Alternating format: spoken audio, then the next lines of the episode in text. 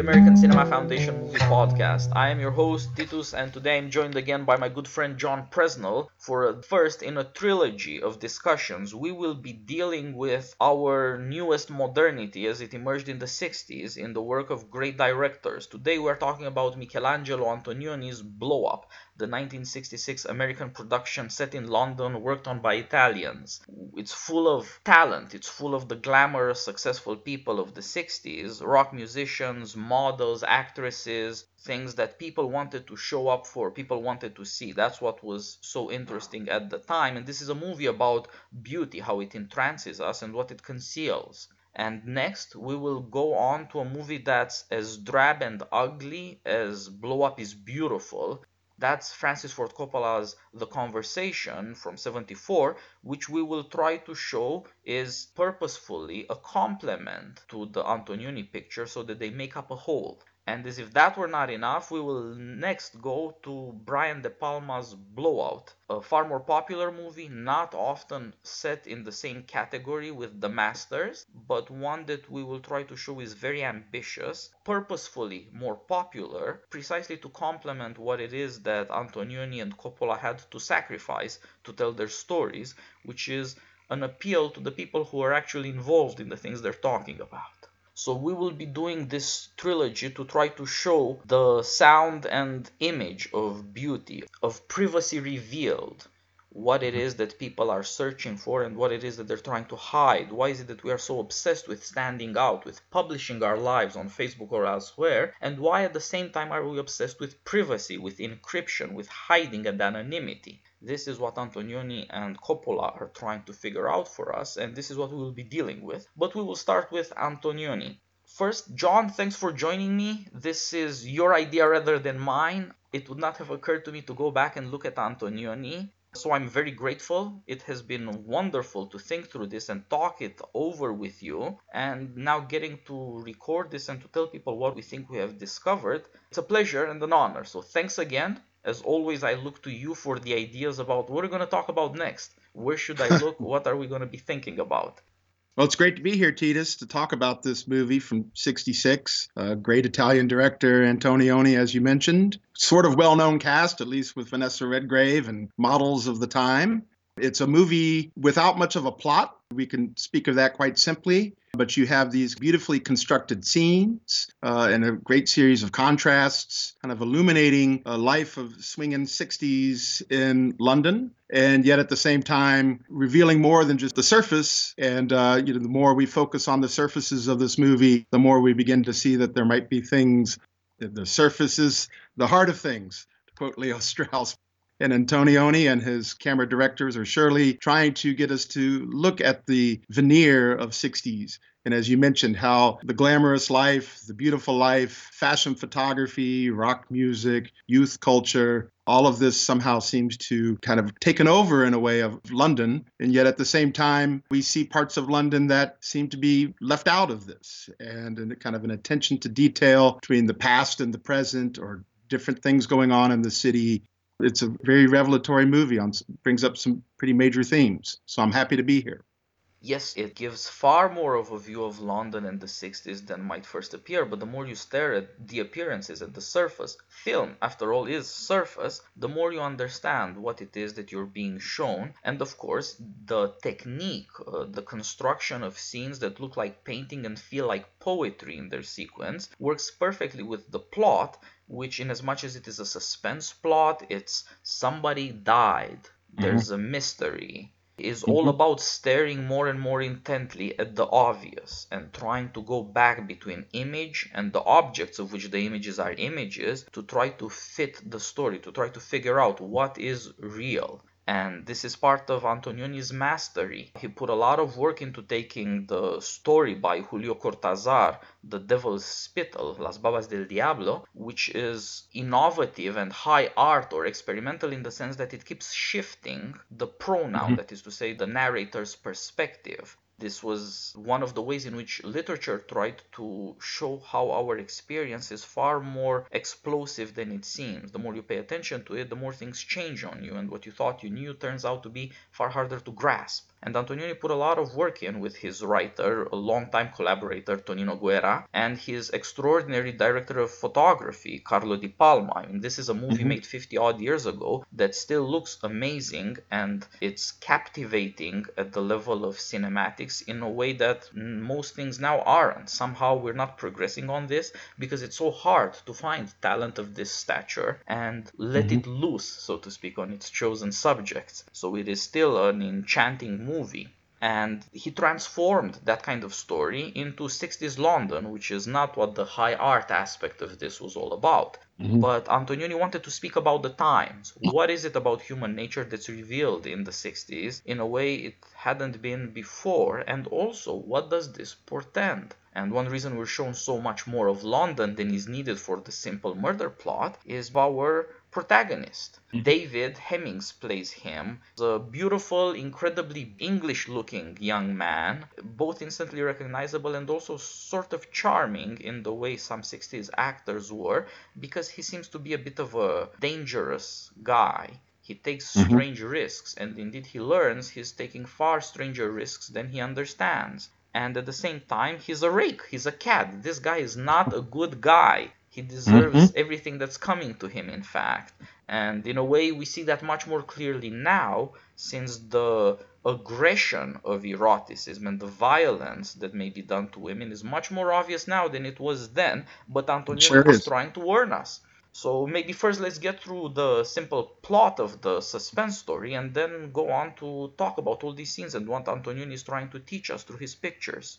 Well, sure. So, as we mentioned, our setting is 1960s swing in London, and our protagonist, played by David Hemmings, he's a photographer. He's primarily known as a fashion photographer and, and very well known and much sought after for his fashion photography. But we see he also has ambitions to be kind of an artistic photographer and wishes to come out with a book. And one day he's waiting, he has some time to kill, and so he goes into a beautiful London park, well manicured lawns and gardens, and fenced in with some woods off in the distance. And he sees this couple, an older man and a younger woman. Vanessa Redgrave is the woman there from a distance. And so he decides he's going to be a voyeur and hide in the bushes and hide behind trees and take these kind of candid shots of this couple as they seem to be just having a leisurely day in the park.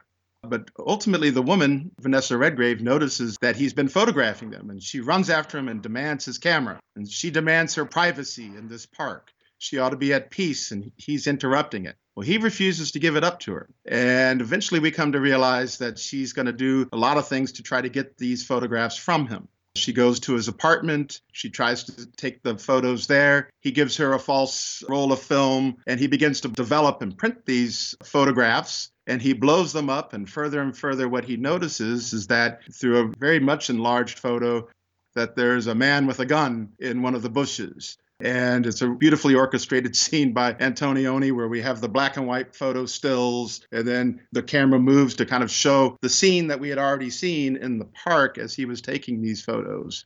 And then he blows up another photo and he sees that there looks to be a dead body underneath the tree he decides he's going to go to the park that evening and there sure enough there's the dead body. Now notice he never calls the cops or anything but he's stumbled upon a crime. So what looked to have just been some beautiful moment in the park a peaceful park really what's going on there is that there's deep violence Eventually, the woman, we don't see this, but somebody breaks into his studio apartment where his black room is and his photo studios and steals all of his photographs. And so all he's left with is just one super blown up photo that just looks like a bunch of black and white and gray dots.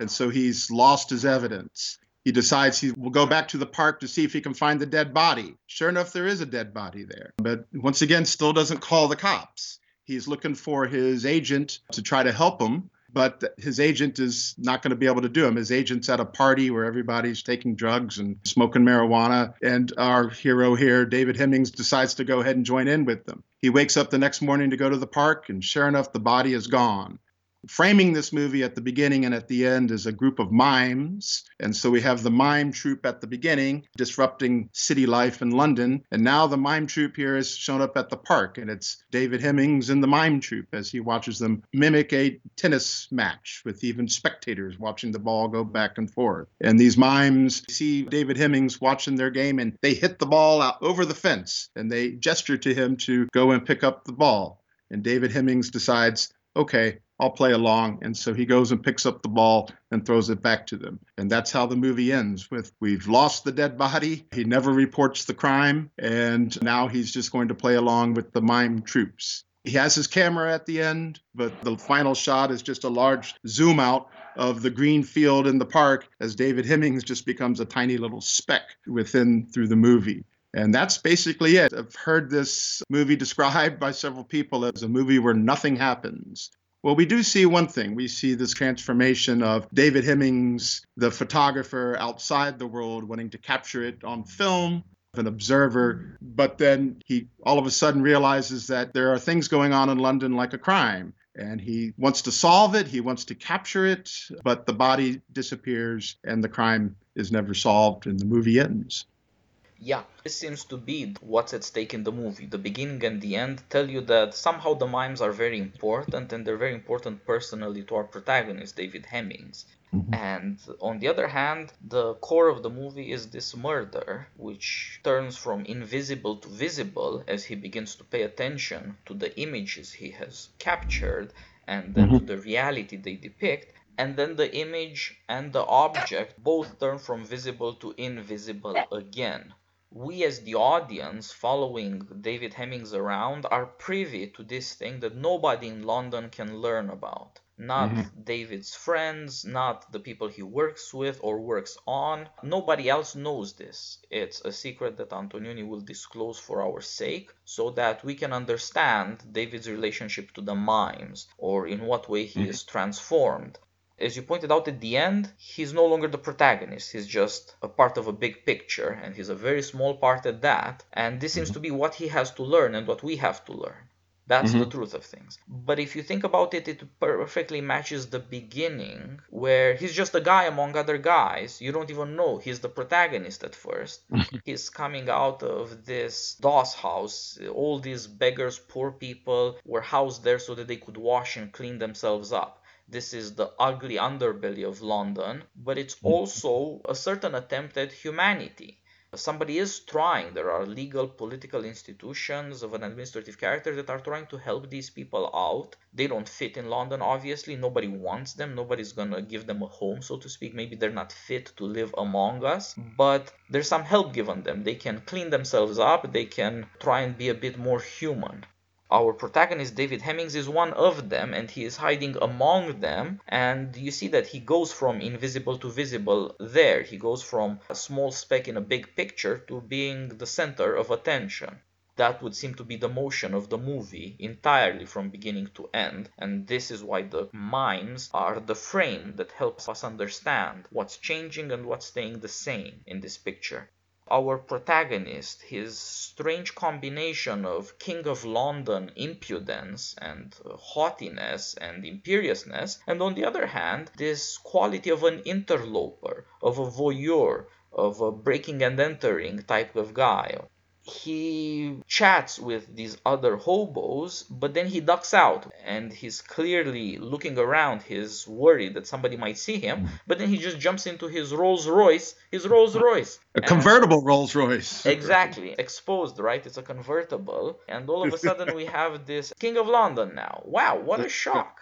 It's an extraordinary scene where he's driving down the street and we see he has this car radio where he begins to talk to people and he has this coded language, code 394 or whatever it is, and he's got information in his convertible. And all of a sudden, he appeared to be just one of the fellows, although younger, who are staying in this Doss house. And all of a sudden, we realize this guy's got something else going on. And so those few scenes individuate him, and he'll become the focus we realize, well, he's got wealth. And then, of course, he's driving towards his studio where he's an hour or so late for some fashion photography. So now we see what was he doing in this flop house? Well, we know he's hiding out there to take photos, to show life on the lower rungs of the ladder in London in the 1960s. But now here we see him now at the Heights in his studio with these beautiful models, the Russian model Veruschka, and he's now going to be taking fashion photos, which will be displayed in all the glossy magazines and on billboards and the like of this new consumer driven pop culture of glamour that he is at the center of. Like you said, the king in a way. Yep, and uh, he's first at the bottom, he quickly emerges at the top. He's a shapeshifter of a kind, and this Mm-hmm. teaches us a couple of things about him. First of all, he thinks he's invisible because he's the eye and camera that looks at everybody else. In some sense, he is the correlative of these institutions that try to help the poor out, like shelters and all these things. He is there looking at all the ugliness, taking Mhm. pictures of the ugly bodies of ugly poor people. This apparently doesn't scare him, but in fact, it attracts him. Before we learn he's a fashion photographer and a fashionable character himself, beautiful women throw themselves at him. The first thing we actually learn is he's among these nobodies, the losers of modern society, the people who are mhm. miserable and drab, not the people who are fashionable and glamorous. And we then see some of these pictures in his book. He wants to put out a book, not just all these magazines and fleeting images. He wants something more substantial and perhaps timeless as Mhm. pictures are, of course, by definition, timeless. He wants to give an account of London, we eventually learn, so it's natural for him to move from high to low and back. Mhm. Now, the weird thing about what he's doing is that he thinks he himself is invisible and that the camera is the only thing that matters. Now, throughout most of the movie, we'll see him dressed in a pair of dockers with a blue shirt, sleeves rolled up. He's dressed decently, what we would call business casual today, but he clearly has a flair. He's attractive, he's young, he wants to show that off. He wants to be mm-hmm. comfortable and negligent at the same time, nonchalant, puts on a very attractive air. That's why he's our protagonist. We love this guy. But the first photo shoot is not like that. It's before he has changed into his glamorous persona, and it is in fact the most highly erotic moment in the movie.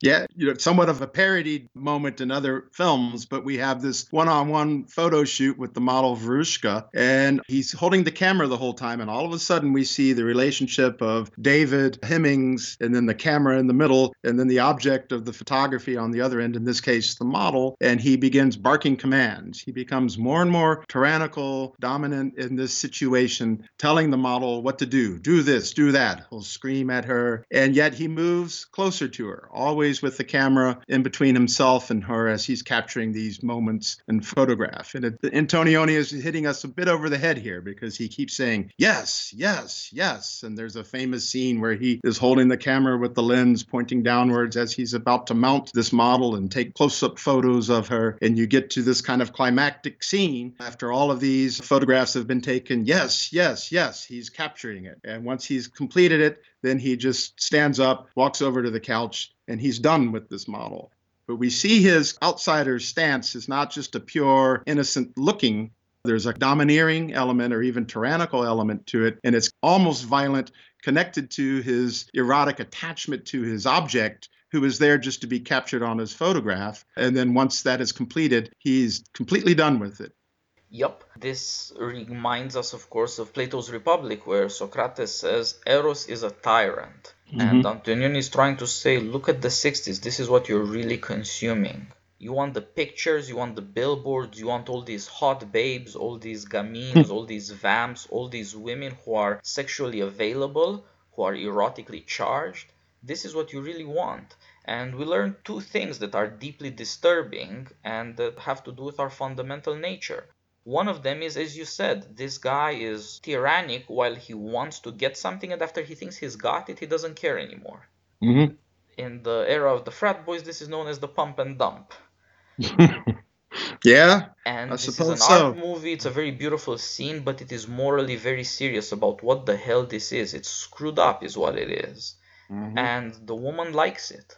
You know, just like the scene would make our academic feminist friends go hysterical and talk about the male gaze and all that stuff, mm-hmm. which Antonioni would largely agree with, the notion that the woman likes it might infuriate them even more than the fact that the man wants it.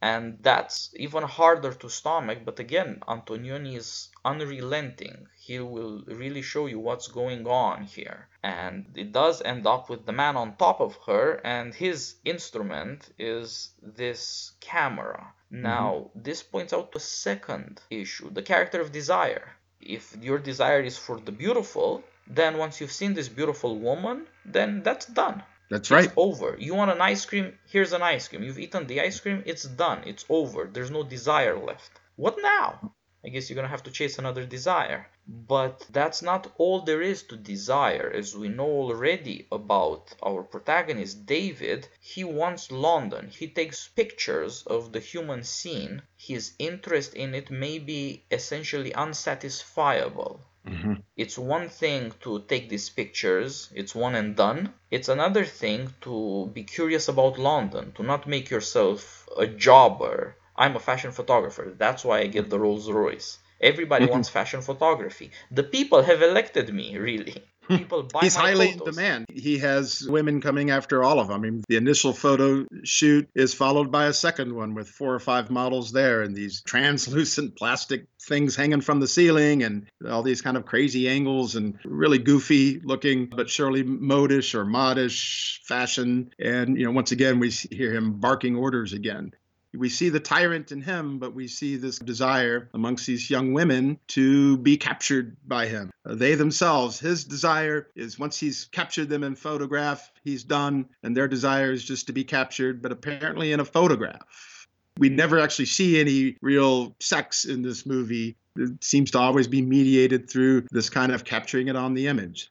Yep, that's a very important point in some strange way, eroticism is always abstracted in this movie, and the one scene about two thirds of the way through where sex is suggested, it is not shown. And mm-hmm. there's a reason for that. It seems like Antonioni believes that you cannot show that. There are limits to what the camera can capture. So with these first two scenes, first there's this erotic encounter with the model, then this weirdly abstract, artsy, beautiful shoot with four or five women, where he's mm-hmm. again imperious, tyrannic, but he has no desire for them and he eventually throws them out, tells them to go think about things, as it were, takes a break. There, as you pointed out, there are all these abstract geometric poses, angles, and construction of scenes that are abnormal, is what they are. They're abnormal in the direction of abstract geometry, and they seem to reduce human beings to parts of a picture, of a mise en scène, of a construction. They're inhuman, unlike the one on one thing we had seen before.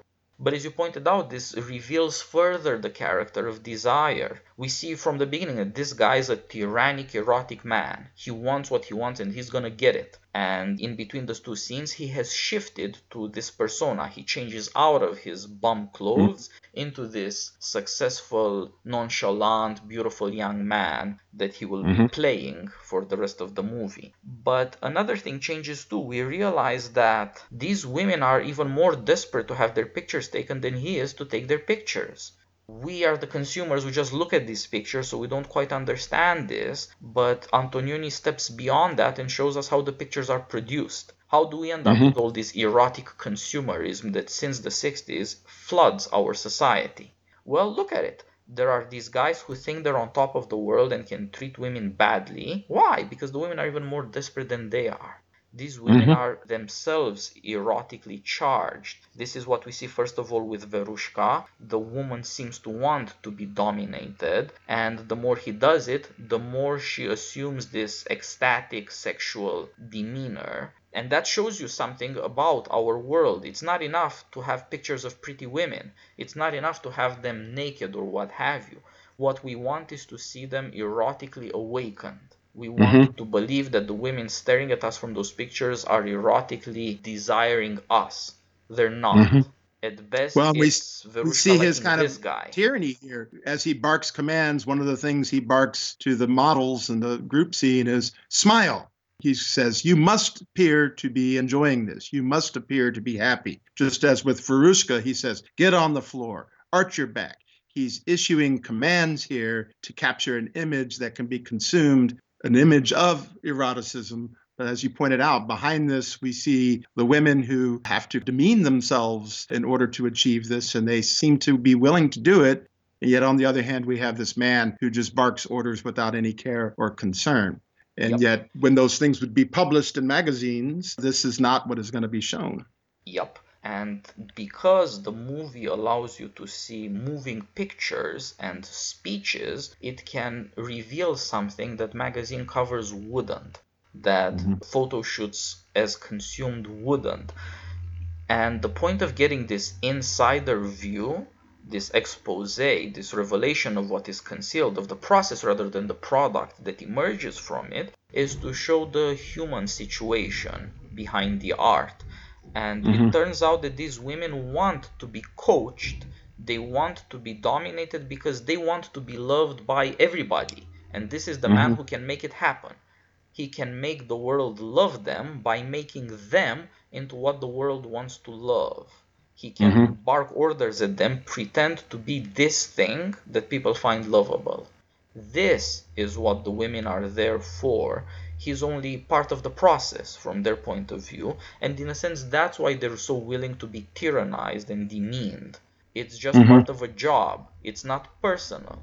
It's very impersonal, that's correct. You know, and we see here in these opening scenes as well that David Hemmings' character, he's on top of the fashion world we know that he's trying to collect some photographs of men in the Doss house on the bottom of the ladder. He has this odd studio with assistants and his convertible Rolls Royce and his uh, radio in the car and code language and so on. But he also on the phone, we realize, and we'll come to realize that he is looking into buying some other properties on the other side of the city. He seeks to maybe buy an antique store. He wants to expand his empire to something else, perhaps. This moves us to further scenes in the movie, which will lead us towards the scene in the park where he will take the photos of Vanessa Redgrave and the man who we find out later was actually murdered at that scene. So he has some kind of ambition in London. He wants to cover it all. He has the Doss house. He has fashion photography. He drives around the streets in his Rolls Royce. He wants to go to a neighborhood that is maybe an up and coming neighborhood. He tells us that there's gay men there walking their poodles, that this could be refurbished or gentrified in some way. He kind of wants to capture everything including even the past, I suppose, by having just an odd assemblage of antiques in a store in a way, he wants to spread out all throughout London. The top, create a kind of master image that could be shown as a billboard, but then to spread his tentacles all the way down to the bottom and then outwards to the past and perhaps the future. So he has some kind of ambition. We don't, it's never stated, it's inchoate. It has to do just simply, I suppose, with his desire, his longing. And we know that his longing wants control. And this is in part what being this photographer is this kind of capturing. And that's what leads to the scene in the movie when he goes out to look at the antique store where he's in the park. And it's very spontaneous. It's another odd thing the connection between spontaneity and aimlessness and tyranny. We have this undirected desire. The owner of the antique store is not there to talk to him. So he says, Well, I've got some time to kill. Let's go into the park. And then that leads to another aspect of capturing more of the city, this quiet, peaceful, what appears to be just encounter between a man and a woman, two lovers. This could be added to his book, we're told later. And so this spontaneity with the aimless moving connected to this desire or eroticism that we know he has, connected to his desire to control, to capture, and even tyrannize over things. It's an interesting juxtaposition shown just through very few scenes here in the first third of the movie or so.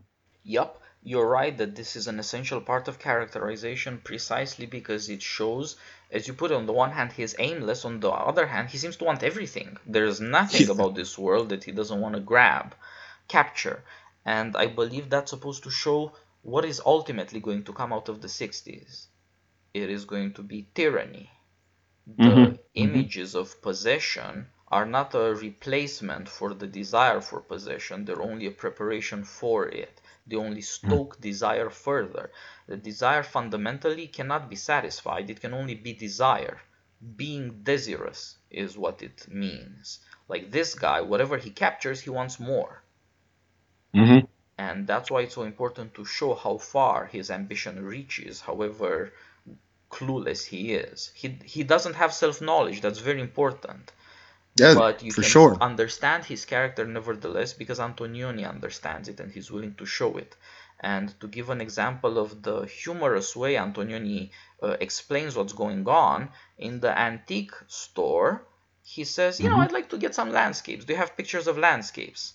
Well, mm-hmm. turns out no, you can't get pictures of landscapes. So he goes to the landscape and takes his own picture of landscapes. That's right. in the park. And it's, of course, a very British landscape. It's nature but presented in a way that human beings are interested in it. So it is mm-hmm. manicured, cleaned up, but it retains beautiful touches of wilderness. trees here right. and there, bushes here and there, not just the lawn. This is the sort of thing that characters would be talking about in a Jane Austen novel as the British ideal of nature, as mm-hmm. opposed to Americans who, especially in the West, love the wilderness and grandeur of nature that speaks to the savagery of the American heart, or the French like hyper uh, geometrized, ordered gardens, which mm-hmm. speaks to their manners the British here are... we have kind of a mixture. Yep. It's neither wild and savage nor overly geometricized. Uh, it is clean. Uh, we see a woman, a park attendant, picking up the garbage. Uh, it's manicured. The grass is mowed, and uh, but the wilderness is fenced off. Uh, that wilderness does, we'll learn later, uh, conceal violence and danger with a man with a gun hidden within there. But you're right. It's the antique store. He wants a older picture of a landscape. He, uh, but he's not the guy who's there is not going to sell it to him, um, and so he just happens upon a park where he just happens upon these two, this couple, and once again another opportunity for him to capture the image. Yep, and uh, that again shows up his shamelessness. He knows that we are all now shameless. We want stuff and we're going to stare at it shamelessly. And so he does too he's our leader. He mm-hmm. shows something, he sees something, he wants to grab it. He wants to show it to other people too. He doesn't care that this girl doesn't want to be photographed. The mm-hmm. more this is an image of British respectability, this beautiful park, a sign of aristocracy, and this well dressed man who's obviously the kind of guy who would be working in the city in a very good suit that is nevertheless sober, not flamboyant. And mm-hmm. the girl dressed in a modish uh, short dress, and that again suggests desire is infecting everybody. This guy should probably not be going out with a girl half his age. That's right.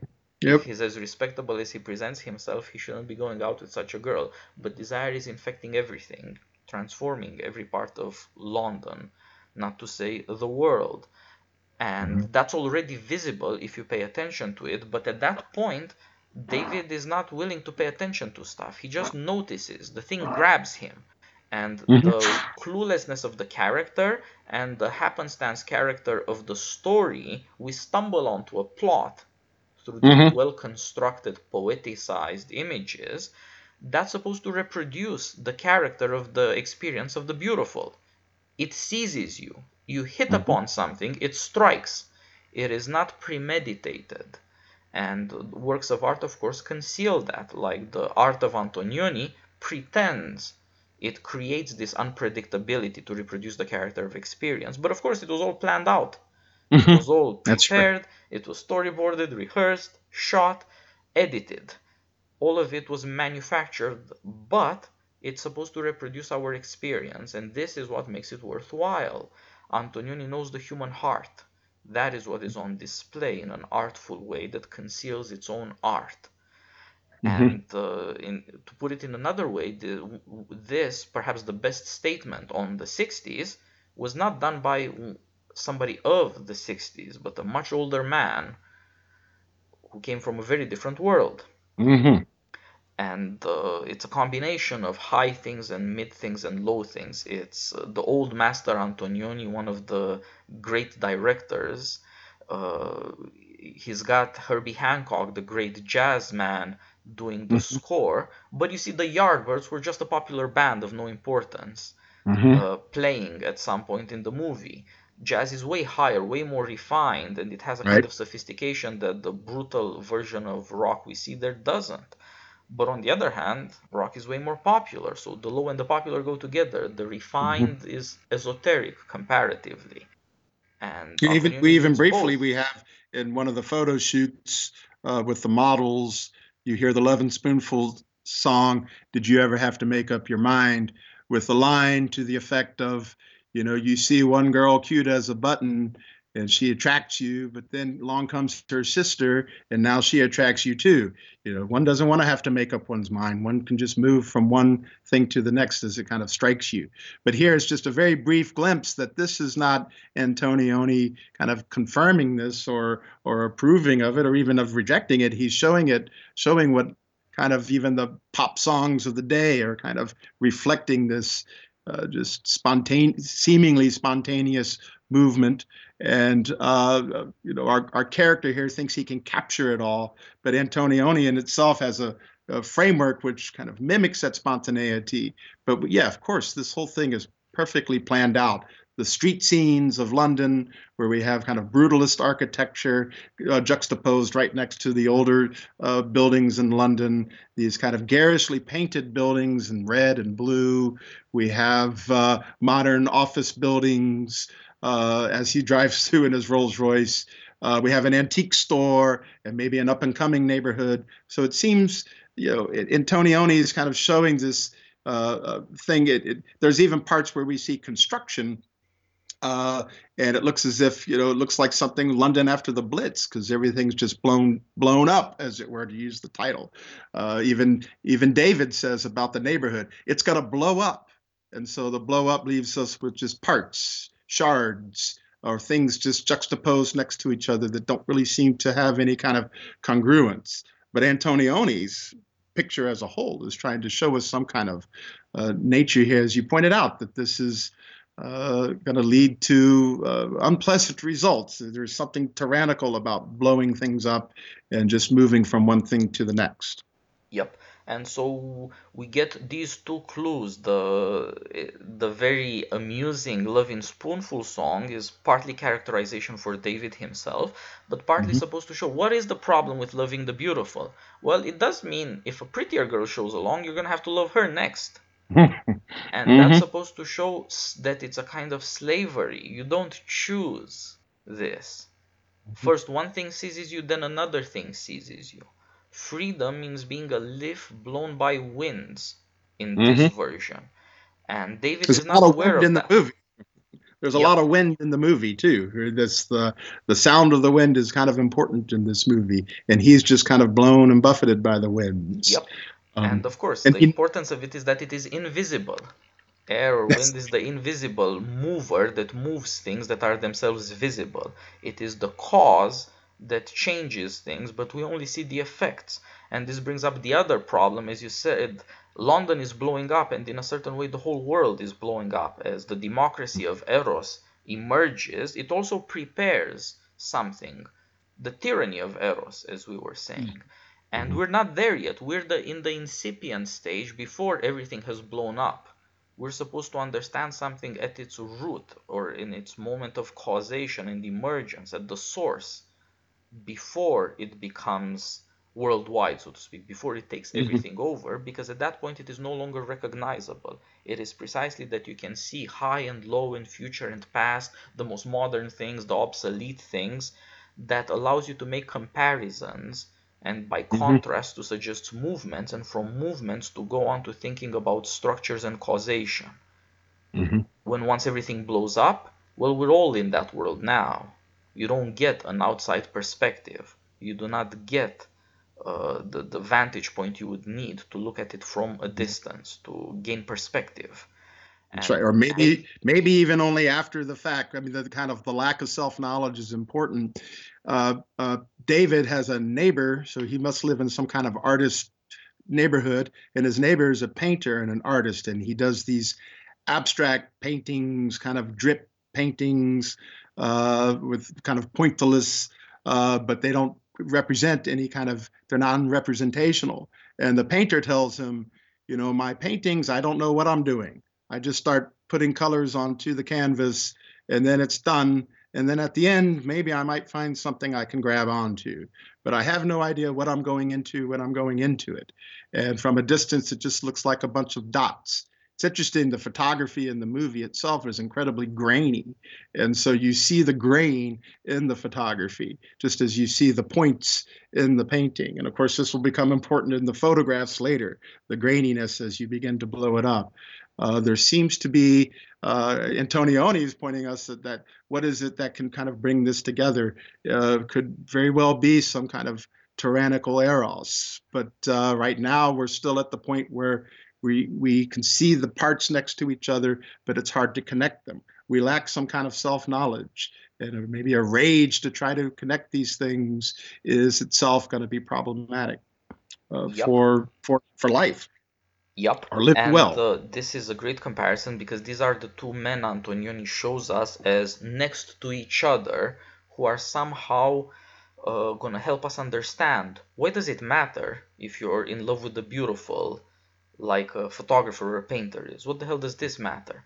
Well it's supposed to be re- revelatory of the new thing revealed in hum- in humanity. Eroticism is not new but in democracy it blows up. Everybody is going to be this way seems to be what Antonioni is showing because otherwise these are just two people and they don't matter. There's a lot of other people Antonioni is saying everybody is not in fact different. Everybody is the same in certain ways. One of them is that they're all led by their desires and therefore have no self-knowledge and can only discover themselves by staring at other things. We are tempted to become voyeurs. How do you Mhm. know what your imagination is what your fantasies are what your dreams are? You got to see it. And you'll see it in the works of the workmen who make the beautiful. They Mhm. are the ones who describe the secrets in all of our hearts, and that is the only way all of us can come together. What makes for fellow feeling or common experiences in democracies? Shared desires. We all Mhm. end up desiring the same things. The tyranny of Eros emerges out of democratic eroticism because of this convergence of desire, of taste, of obsession with the same beautiful things. And that means that these artists also are not in control. They're just leading a parade they can't control. And they're of they're quite different. The painter is aware of the fact that he's looking for his own soul on canvas and he can't quite get there because he has no intention, no planning out.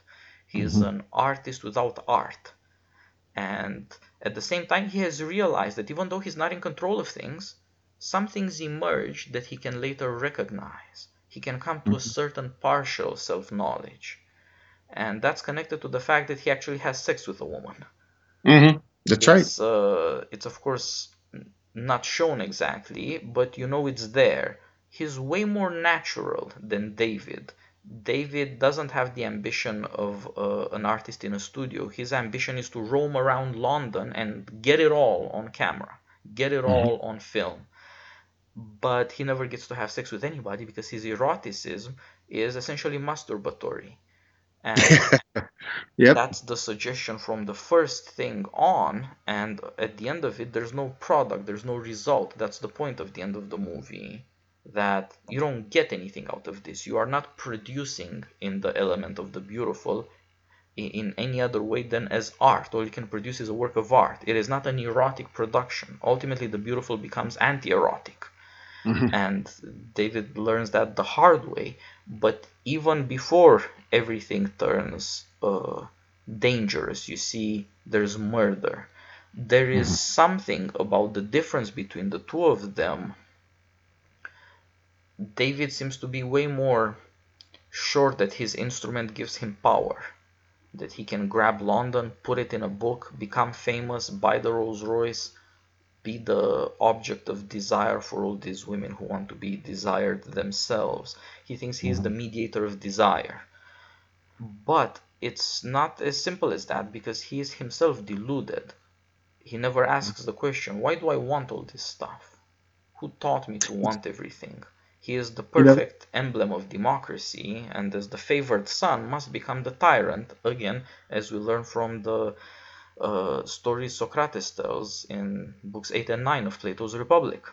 Mhm. And the fact that Since- he's not aware that he's not in control of his desires, that he's not in control of what he's searching for, and that he doesn't know when you get it, what are you gonna get? He thinks that it is as simple as you see a landscape, people kissing, take a picture. Mhm. What But he can't cap- He can't of? capture it. I mean, so turns out there's something real going on there, namely murder and death.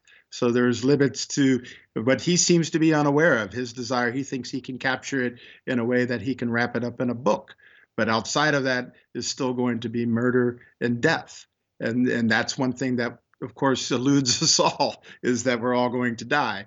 And so, you know, one of the things that David tells us he wants to do is be free you know, after he captures these photographs and has an encounter with Vanessa Redgrave's character, he has lunch with his agent and he's shown him the photos from the flop house.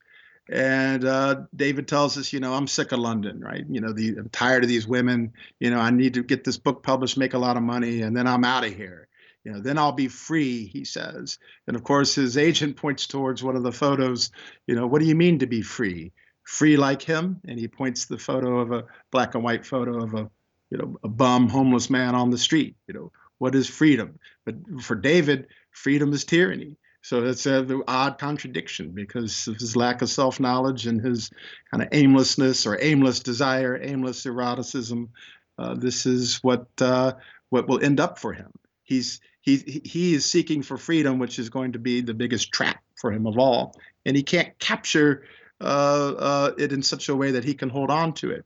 That he too will die, just like as he finds out that the man was murdered. I mean, there's not just death; there's murder and that seems to somehow indicate what his eros to capture can't capture in a sense of him understanding what's going on. Yep. David has unsuspected depths, and he's the first man not to suspect them. Uh, Antonioni's uh, great joke about him is that in the antique shop he ends up buying a propeller. he's he's the kind of man who confuses the propeller from for for the engine. Yeah, you need the propeller to fly, but it's not gonna get you up there. You cannot be free in the sense you want to be because your camera is just a propeller. It's not an engine. Mm-hmm. The engine of desire is somewhere else, and uh, this also has to do with the other joke he may, plays on David. That is to say, the sign the mimes give him, which is "Go away." Yeah. At the beginning, and yeah that's what he wants to go away to be free mm-hmm. he's aware at some level that being free means being homeless that's why he went to look at the homeless at the fundamental level or secretly he's trying to mm-hmm. figure out is this the life worth living That mm-hmm. is why he's always obsessed about shooting pictures of people as opposed to other things is this the life worth living is this freedom? Is this the thing that I want? He realizes that his desires have made him homeless, like the homeless are pe- homeless, like these mm-hmm. girls who are always chasing after him. They too are homeless, and everybody else in this picture is homeless too, literally. Right. And uh, he he's looking for some kind of escape from that, which would be a home, and, and he, maybe he can he learn to be at have, home. Yeah, he thinks you can have just peace. Uh, he speaks of the park as peace even Vanessa Redgrave speaks, I should be at peace in the park. And of course, the people who give him the sign that says go away are student protesters, right? And uh, calling for peace, for world peace. And so somehow this desire seems to be moving all towards converging towards some idea of peace. And what it leaves out, of course, is once again murder and death and that which can't be captured. And so so, so somehow this obsessive convergence or seeking for some kind of peace or freedom um, is, is, leaving out uh, what can't be captured. There's there's going to be violence, or there's going to be war, there's going to be death. Yep. So we see what happens with democratic freedom. Everybody experiences the chaos, and at some point they want out. They want to mm-hmm. escape from motion into rest. They want to get to peace but instead what is revealed is war and to bring up another part from Plato's Republic, David Hemmings learns to stare at corpses. and this is one of the things that we're told. Why? Why do we have this fascination? We know it's ugly. Why does the ugly fascinate us? And this seems to be somehow derived from that first desire for the beautiful. Somehow, mm-hmm. love of the beautiful, which is what leads David to take all these pictures, leads him to love of the ugly. Mm-hmm. And mm-hmm. the ugly bodies of the hobos are a first intimation of that, but then it's actually a corpse. And to add one more element to show just how deeply Antonioni has reflected on the character of our desires, he first thinks he's a savior. What he tells people is, I saved a life today with That's my right. camera. Because look there's a gun in that picture. I saved a life. Mm-hmm. and uh, this is supposed to teach us how to think first of all about the movie. That's one picture. There's a gun there. Somebody didn't get shot because you were taking pictures. All right but the picture is not the whole of the world. There is not just this picture of things. There is a sequence of things too. Mm-hmm. pictures cannot capture time. And he doesn't understand this thinking through the mm-hmm. sequence of pictures he has taken takes him long, long, long. And he keeps equivocating between the images he has taken and the place where he took those images. Mm-hmm. And all he's looking at the world, but what he's looking for actually is time or sequence. Mm-hmm. The picture that makes him proud, he did save a life. But in later yeah. pictures, it turns out, just like in the reality later, that life was not in fact saved some man was murdered. We don't know why, because all you get is a picture. A picture does not include the human heart or the motivations that lead to murder.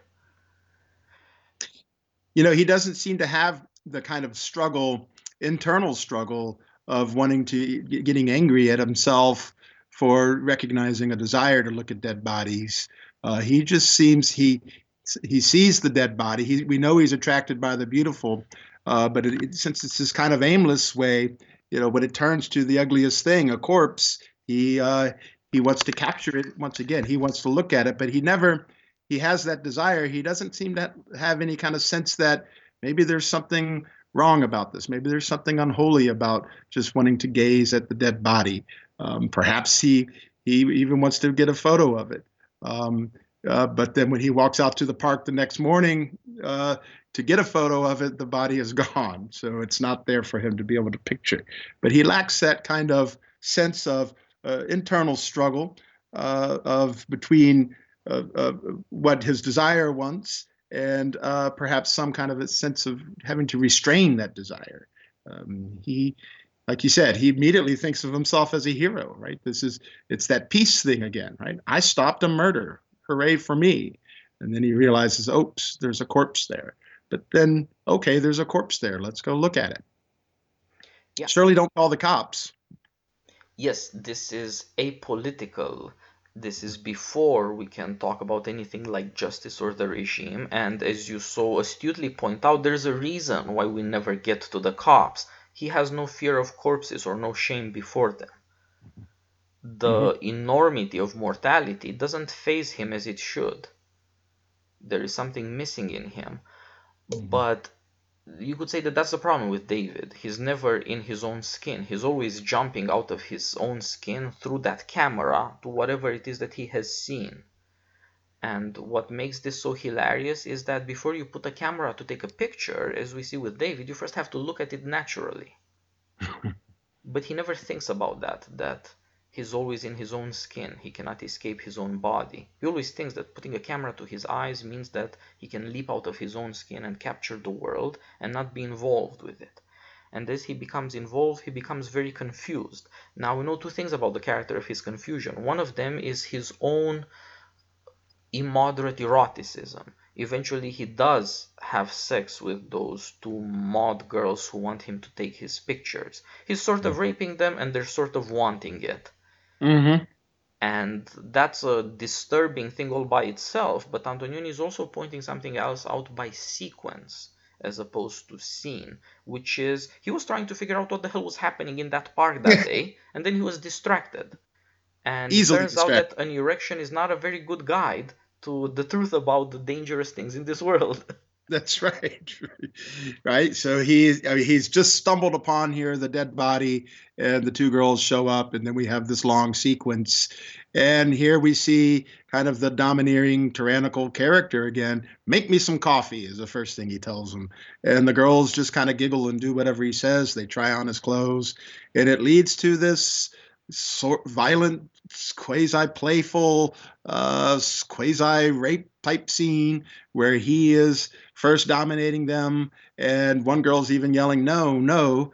And then, as they continue to undress, then they tackle him and they undress him, and they're all laughing. And then uh, the, you have a cut scene, and they've put all their clothes back on, and David captures, he, he sees the photo again of the dead body, and he's like, Oh, yeah, I was onto something here get out right come back tomorrow right? I've got to get back on the thing that that that i had discovered through uh, the murder here. And so he's easily distracted just simply by whatever is coming along that it, it attracts his eroticism. So one more remark from plato's republic.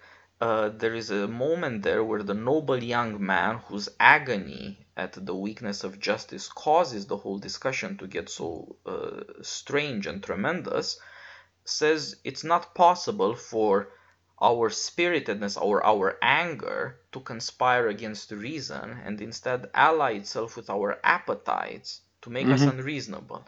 Mm-hmm. Mm-hmm. That's right. And, and Go ahead. man talks as though no kid ever threw a tenter tantrum in a shop because he wanted, you know, uh, something. Mom, get me this thing. I'll throw a temper tantrum. My anger and my desires will ally against mom's reasonableness. Of course, it happens all the time, but the noble young man denies it because he can't face up to it. With David, it's upside down. He has no nobility.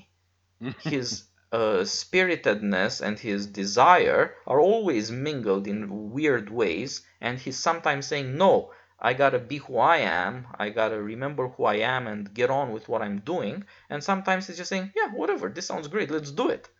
He mm-hmm. can never act purposefully because he has no interior discipline, as we would say.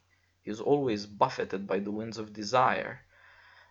And this he does, to... you know, he in the middle of the movie after he discovers well when the woman and some man that she's with begin tailing him we begin to see maybe a little bit of a, a show of kind of fear or anxiety on him. He becomes a little bit nervous and agitated. He's got to see what these photos show. And of course, it reveals the murder. And all of a sudden, he is visibly upset. Yes, he's easily distracted by the young girls, but there is something here that's nagging at him to want to get at with what's going on behind behind the murder. He realizes that somebody else, you know, we have this kind of inversion here he's spying on some on everybody in London, but now all of a sudden this woman, uh, in order to get those photographs, is after him.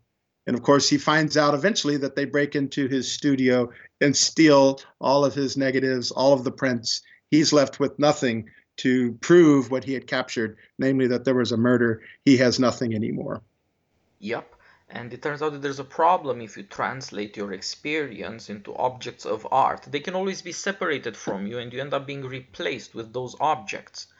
Mm-hmm. And to some extent, he's always thought of that as liberating because somebody wants you to do a job for a magazine, you take the shots, you, you send them over, and it's done.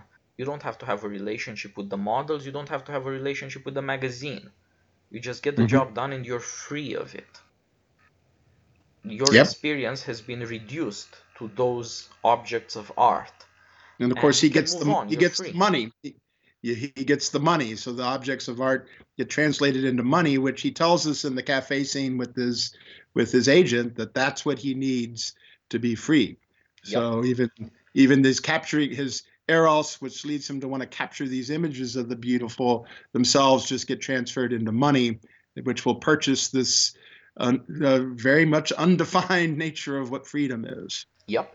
And you're right, this is, uh, again, a very astute point. We need to remind ourselves this is what democracy reveals about us. We want stuff, and getting stuff always takes money.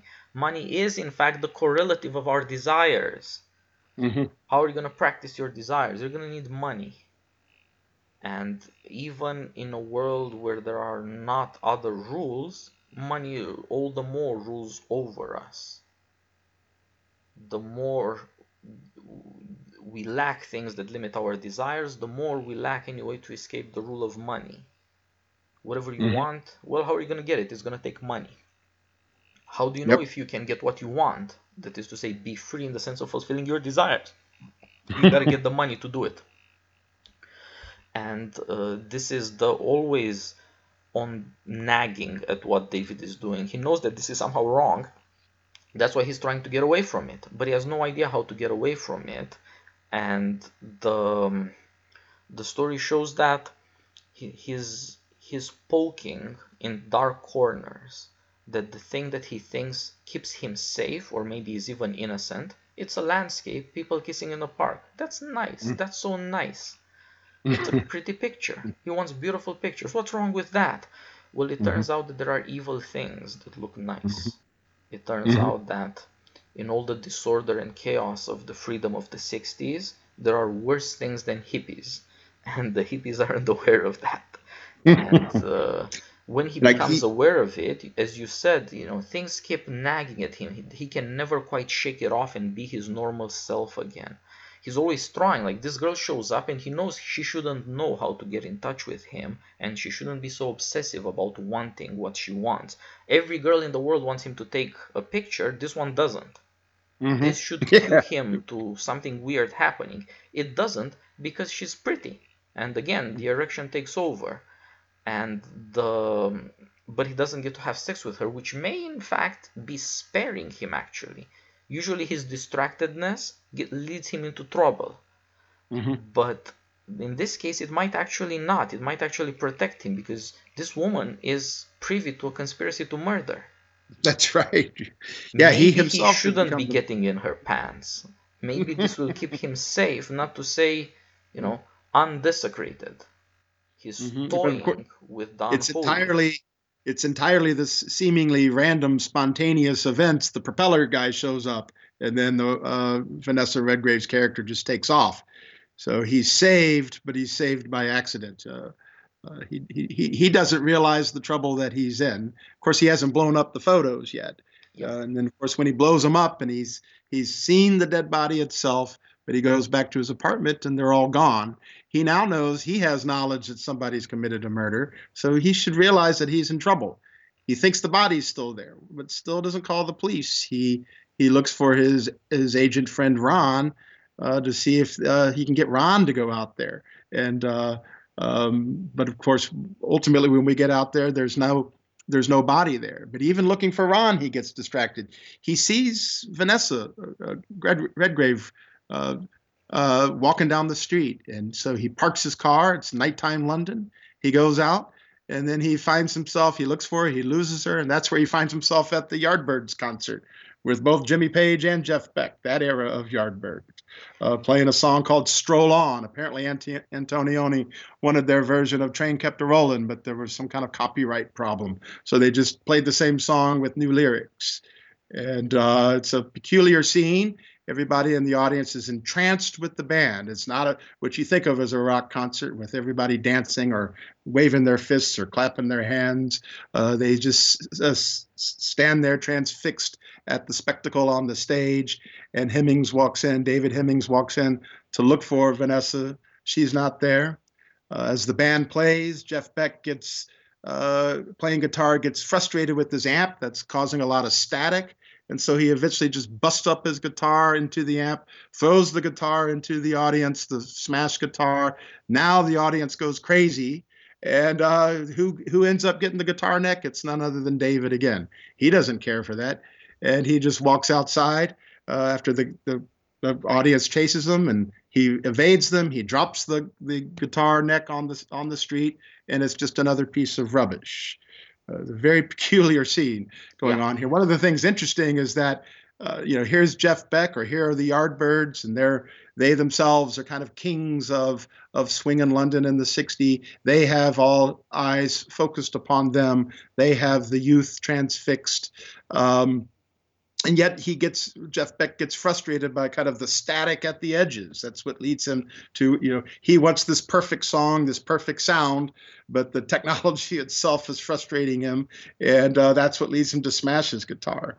Um, just as kind of David, uh, he blows up the picture, but the more he blows it up, uh, the more static he gets. He can't kind of see what's going on there, and that's all he's left with now.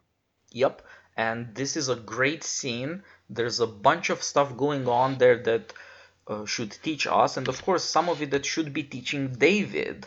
And mm-hmm. he just doesn't get it at all. I mean, at the end, as you said, he walks away with the guitar neck. It's a broken instrument, guy. You should be thinking about yourself in this situation. But he can't. he can't see that these people are him at some level. That mm-hmm. they want to get the sound that they intend and not the background noise, so to speak. They want the instrument to objectify their will, to give them what mm-hmm. they want, and they're frustrated by the limits of instruments, just like he is. he just throws the mm-hmm. broken instrument away. This is none of his concern. He just doesn't get it at all. It's amazing how unself aware this guy is. He cannot see himself in these guys either. Mm-hmm. And mm-hmm. this is also Antonioni's chance to teach us something about what's going on in the 60s. As you pointed out, this is not a rock concert. It's an underground picture of hell, really. Mm-hmm. you wonder what the mm-hmm. hell's going on here. You see the true kings of men. that mm-hmm. when it's uh, David taking pictures, he has to order these girls around. They are his audience. The audience mm-hmm. is never there. Mm-hmm. And uh, on the other hand, you have these gods, you know, the rock gods of the 60s, who by their sounds they make entrance people. They can turn people into zombies. They can control human beings through music. And you would think that music is what animates you. It's the beat, it's the energy of the electric guitar. It's going to get you moving. They're mm-hmm. motionless. The motion has been stolen from them by the show. And David cannot pay attention to this either. He doesn't get just what this means or how dangerous it is. Mm-hmm. And then, because the musician is frustrated with the imperfections of his instrument and he breaks it up, the spell is broken. And this motionless crowd of zombies turns violent. They charge the stage. Motion all of a sudden resumes. And mm. you see that it's motion at a bestial level. It's at yes. the level of an animal stampede. It's about grabbing in anger. There's no self control. And that's part of what Antonioni is teaching here that you can control people for a while, but taking control away from them makes them lack self control. What is yes. going to happen when that spell breaks? What is going to happen when the beautiful song of the 60s, this promise of freedom in the anger of the guitar and erotic fulfillment too? Mm-hmm. What happens when that breaks? Some kind of melee for sure. This is it's not going to be pretty. Um, you, David barely escapes there. I mean, this audience is going to beat him up to get that guitar neck, and he has to, you know, he, he, has to run for his life to get out of there holding this guitar neck. He has no idea why. It's interesting the difference between the kind of the music of what the Yardbirds represent. Music would be something in time. They can capture something in time, and they don't necessarily have to directly bark the orders, right? They can kind of tyrannize over their audience indirectly. Whereas, whereas David with his photographs which can't capture time. Uh, he has to, outside of it, bark and tell the people what to do, uh, at least the models what to do. He can't transfix his models. His image might transfix an audience, but the musicians seem to be a lot more powerful and um, in, in, in, a way kind of superior. But as you point out, this trans, you know, this this the way in which they just hypnotize this audience uh, when the song breaks down uh, there's there's no longer anything there to restrain or control what they're going to do. It's be once again this kind of purposelessness of eroticism, uh, complete direct directionlessness of eros, and now it's been democratized. The whole audience is now going to just go its own direction over and on top of each other. It's an extraordinary scene. It really is. Yep, and uh, again, very astute remark that music is time, pictures are space and you gotta figure these things out to figure out that the musicians control people from the inside. Mm-hmm. Pictures can mm-hmm. only control you from the outside. Mm-hmm. And the stuff that comes in by your eyes is far less powerful than the stuff that comes into you by your ears.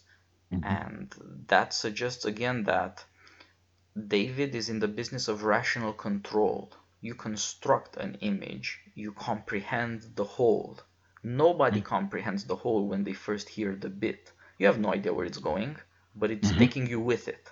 You lose self control. Music reproduces eroticism much better because it is not about the art that constructs in the element of the beautiful. It is about the primary character of Eros. What do we see when Eros is unleashed for once in the story? Chaos. Yep. Eros and chaos are inseparable. Erotic production is essentially chaotic, as we see with the painter, who actually is erotic, as we see even with David, who keeps being distracted by his eroticism. And David doesn't seem to learn much from this stuff, that the city that he's obsessed with, the more he learns about it, the less he learns about himself. He can never grasp himself in the city, which seems to be the reason why he wants to escape it. It's just not mm-hmm. satisfying. He can't get no satisfaction. yes, yes, that's right. And yeah, so we, we, get the last scene. We get this. Well, between the last, time. we do have the uh, kind of an alternative to the melee of the rock concert breaking down is the uh, the pop party where he does find his agent. Here we have kind of another example. It's not a crowd, but it surely is a large group of people at a party. And you hear all these kind of murmurings and conversations, but they're also stoned out of their minds that none of this is making any sense. And of course, David now is back on the track. He wants to get uh, his agent out there. And his agent says, Oh, what are you talking about? I have no idea what you're talking about. And so, what does David do? He joins the party and gets stoned. So, I guess the other one, if it's not going to be the fight or the the uh, the riot that the rock concert uh, leads up into, it's just going to be kind of zonked out zombies on on pot uh, who just can't seem to think of anything. Uh, we see Veruschka again and now she she's supposed to be in Paris. David says, "I thought you were supposed to be in Paris." She says, "I am in Paris." I guess with pot you could be wherever you want to be. Yep. And, right? There's always an alternative to the enthusiasm and hysteria that democracy unleashes. Catatonia. You can turn into a lotus eater. mm-hmm. And indeed, in her mind, she is in Paris. She has accepted that her desires cannot meet with her body, so to speak.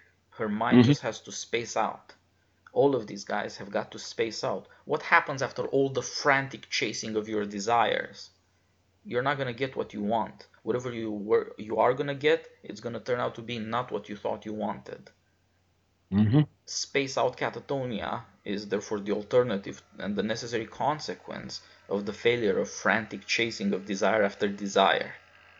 Yep. And this guy is finally looking for a friend, right? The cops may not be his friends, but he is looking for a friend. There's somebody who can get him money. There's somebody who can put his book out. There's somebody who is a relationship indirectly between him and London. What yep. the camera does for the picture of London, this friend agent does for the life of London. And he wants this guy because if he sees the corpse, then I'm not crazy. Then mm-hmm. he also admits this is real how do I know that my pictures are any good? He tells me. Yep. How do I know that what I'm seeing is real? He's going to confirm it. David has come to the point where he no longer dares to be alone.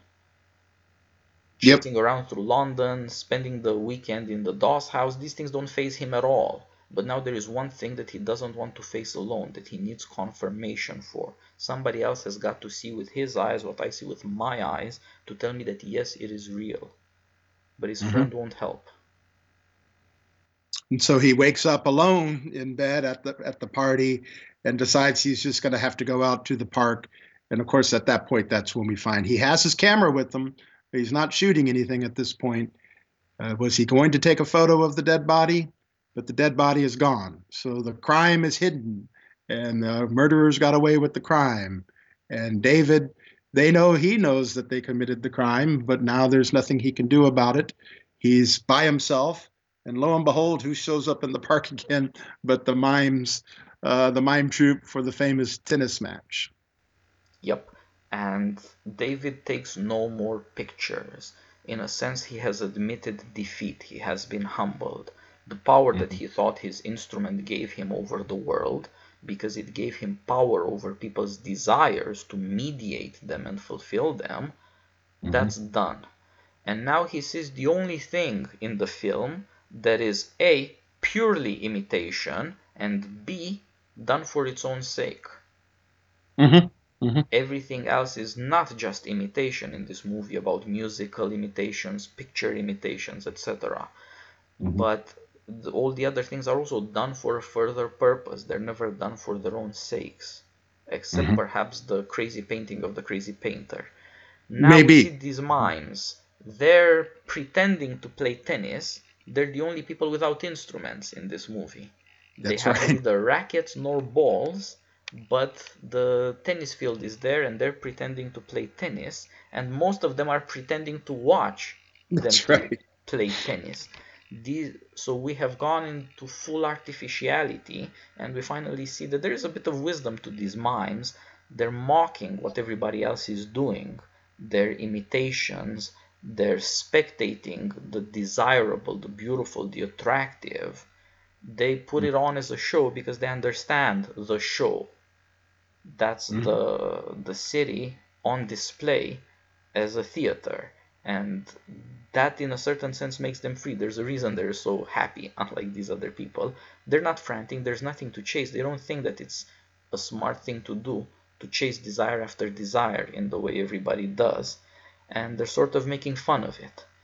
And nothing's external to it. So they have an audience. I suppose they get bigger, but here you have an audience. You have the mime audience, but you don't have an audience audience other than David. And of course, they ask him to join them and when they hit the ball over the fence, and the camera follows the ball as it lands out in the field. Sure enough, David says he'll join him. Uh, here you can mimic. Here you can have an imitation of the original, and yet for what end other beyond than just simply pure imitation itself? They're not going to be able to sell this um, or use it for some kind of instrumental means of control. They're just living it. Yep. And that turns out to be very important for a couple of reasons. We already mentioned that the last shot is very obvious. Antonioni and Carlo Di Palma rub it in your face that they're zooming out of this. And mm-hmm. David is now just a splotch, just a grainy dot, as in the painting, as in his own blown up pictures. You have a blow up, is the last picture of the uh, yeah. movie. But as you pointed out before that, there is this beautiful motion of the camera imitating the motion of the ball. The ball is invisible, it's not real. The camera moves afterwards, suggesting that in some sense it is real. And of course, the camera has been following people around all, the, all, all along. The camera tells you what's important and you follow along with it. What these mm-hmm. mimes are supposed to teach you and what Antonioni is trying to get people to understand is what imitation of action really means. What he's mm-hmm. showing you with the mimes is take the instruments away what's going on there. Now you can see the motions of the people and you can focus on the people themselves. Mm-hmm. Take That's the right. instruments away and look at real people. And the important thing here is that this is the justification for the movie. It's not enough to say the 60s are crazy and they're going to get crazier. It's no use blaming or praising it. The first thing to do is to understand what's happening. How is human nature showing itself here? But that's not a justification to make a movie. It's a justification to know, to learn. The justification to make a movie is different. He's saying that only pure imitations are real imitations, that they, they really show you human nature. Whenever mm-hmm. you think that an instrument is going to fix things for you because the instrument is objective and has power, you're deluding yourself. Mm-hmm. The things you see on screen are not real. The only thing real about them is human nature or human action. It, it, the movie in a way kind of forces a reflection back on the on the audience ourselves. We begin to see kind of the movie as an experience to kind of go through to become aware of the way in which uh, much of our life is uh, has this whole imitative element within it but rather than just an, image we, we are we're living it. We can become aware of it. And we can see become maybe more uh, with more self knowledge about what we're doing and uh, towards what we're aiming at, uh, and also, of course, recognizing that that death is going to be there, that violence is always possible on the fringes, that trying to capture pure peaceful moments, trying to just say no to war, simply uh, is not going to happen. Yep, the the love scene in the park turns out to include murder. Eros at the rock concert turns out to include chaos. Mm-hmm. These are important things that people no longer see, and Antonioni wants to give us the complete picture. And he wants us to be able to see human things as they are so that we are able to be human, so that the instruments don't take control over us. Mm-hmm. And mm-hmm. this is, of course, as important a teaching in the digital era as it was in the era of picture taking and picture shows. It sure is. The, the immediacy of kind of digital media, for instance, uh, uh, really conceals uh, the instrumentality of it, and so it, it, it seems as if it's real, and yet it uh, you know we need to be kind of be made more aware of its artificiality, uh, and that human life is not the same thing as an image of human life. Yes, and uh, of course, like what uh, Antonioni did for pictures and what Coppola did for sound, somebody's gonna have to do for digital technology as well to point yes. out the way these things can enslave you and what it would actually take to realize the limits of them and to face human desires directly without being enslaved by uh, social consumption of imitative desire. Mm-hmm. That's right. John, I hope we have persuaded people that Antonioni was not only a master filmmaker, but that he was a student of human nature who had a very intelligent, coherent way of teaching, at the price, of course, of throwing out 90% of the audience. Yeah. there is a great sacrifice to make, of course, for making such movies, and we're hoping that people who do like Antonioni or are curious about it will give him a chance to educate them, and we're hoping to help that along. Thanks so much again for suggesting this, how to begin to think about Coppola's conversation and what part it plays Yes. in what the movie makers try to do as educators. Mhm. Um, We could move to post 60s San Francisco, a different world, and we move from photographic images to sound recordings on film. yes. And you know, we'll see a darker and gloomier portrait than what we find in Blow Up in Coppola's conversation. Yep, and you're right. With Coppola, we're after the hippie 60s. We're there for the fallout. We're there for the clampdown. We're there for the misery that Yeah. ensued in the 70s. That's right. Thank you so much for joining me again. It's great to have this trilogy project started and well on its way. I'm looking forward to getting on to the next part. All the best. John. It was great to be here. Thank you very much. Bye bye. Bye bye.